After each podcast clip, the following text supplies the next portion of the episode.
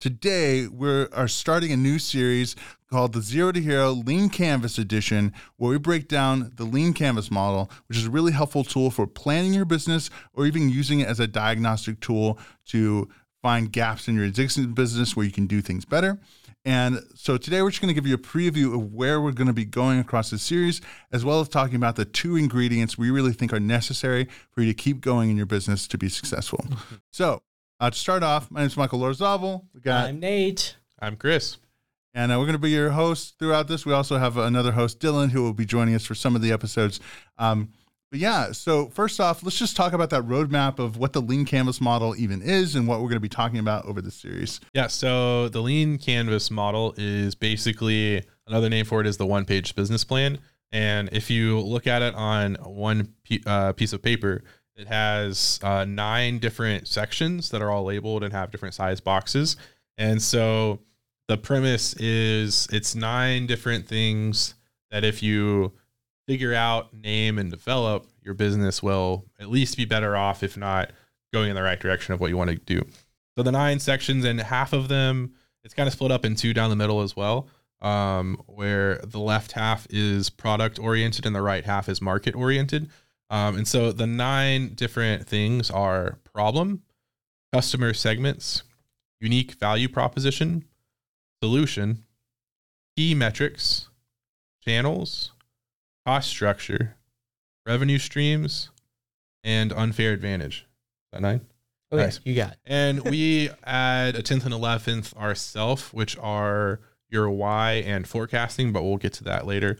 Um, but this concept was really popular popularized by the book The Lean Startup by Eric Ries, and it's a really good way to make a business plan without writing a 50 page business plan. Yep. Like it's it's the heart of the, the matter. It gets to the meat. It's only the stuff that you should care about and it's a really easy way to think about it. So yeah, definitely for me as someone as I didn't grow up around business stuff, I didn't really have like a backlog of understanding of what business was all about. And uh, the Lean Startup was one of my first business books I ever read, and it really it was really helpful and really interesting to see that there's been the shift in business from those 50 page business plans to a much more flexible model that is uh, willing to be able to be shifted over time depending on how things are going and how the market's accepting your business. And um, I think that's really cool and really interesting.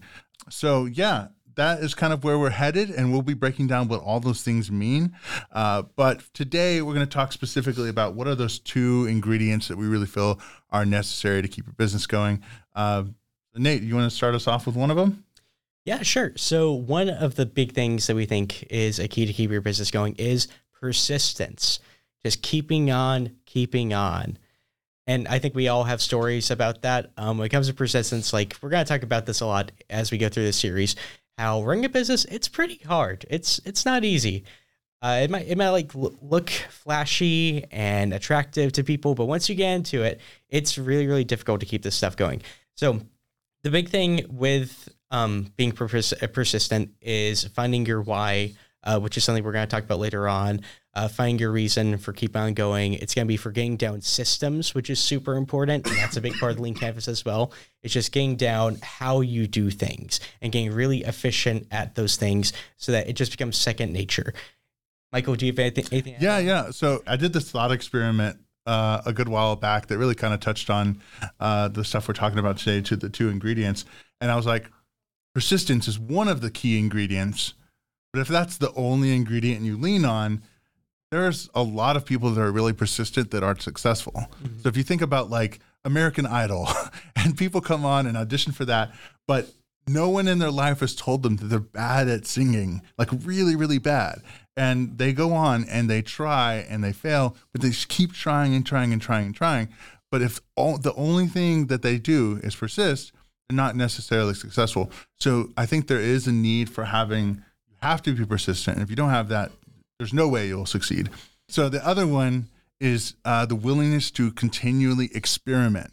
so that combination of persistence and experimentation. So the idea is, if we imagine that that uh, failed American Idol singer that was so persistent, and for six years they just were doing the exact same thing. They were playing shows, they were going to auditions, and nothing was happening.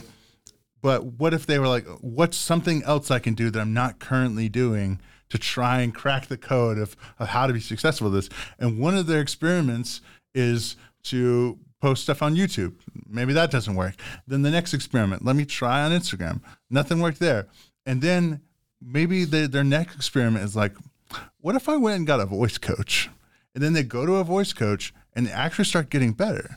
And they do the things they were still doing. They're persisting and they're going and trying to play shows. But this time, when they audition to play for some bar for like three hours and get paid like a hundred bucks or something, like the bar owner says, okay.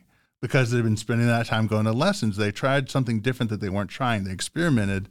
And then that combined with that persistence gives you that many more shots to be lucky and to be successful. So I think that right there is like this this it's like a, the pedals of a bike. Mm-hmm. Like if on one pedal it's persistence, if you've ever tried to bike with just one pedal, it's it's kind of really hard. or like or uh, a canoe or a kayak. yeah, that's even better. Yeah. If you thank you, Chris. If you're paddling on the one side, you're just gonna go in circles, right? So that's exactly and the same thing. If you are not persistent, but the only thing you do is experiment, that means that kind of definition of, of someone who's they're not actually sticking with one thing they're just constantly experimenting with different things. So there's a fine balance between needing to take a step forward to keep going but then being able to take a different step forward that takes you in a slightly different direction. And it's that that awareness that happens between those two where the magic really starts to to happen. And i think is really the spirit behind Eric Ries's lean startup and uh, the lean canvas model in general, which is that combination of persistence and experimentation. So, yeah, you guys have any any input on that with like For sure. Yeah. Are you, No, you go first. Yeah. Uh, so one of the other big concepts in his book is, and we've talked about it before on other episodes, is the minimum viable product or MVP.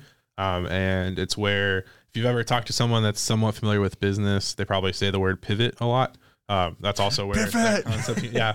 Any friends, fans are like, oh, pivot, you know. Uh, so those two concepts are huge, and it's and, and I think it's for a reason that they're included with this book, and it's because um, so the lean canvas model itself is kind of naming things and that's really important when it comes to just knowing stuff in general is knowing not only what it is and how to identify it but that it matters in the first place and so it gives these nine different categories for small business owners to understand not only should i know what these are but have some sort of impact on the success of my business. And if i'm able to not only name them and collect data on them and improve them but also there's a, a backwards way where you can change it and focus on different things to steer it in the direction you want to go.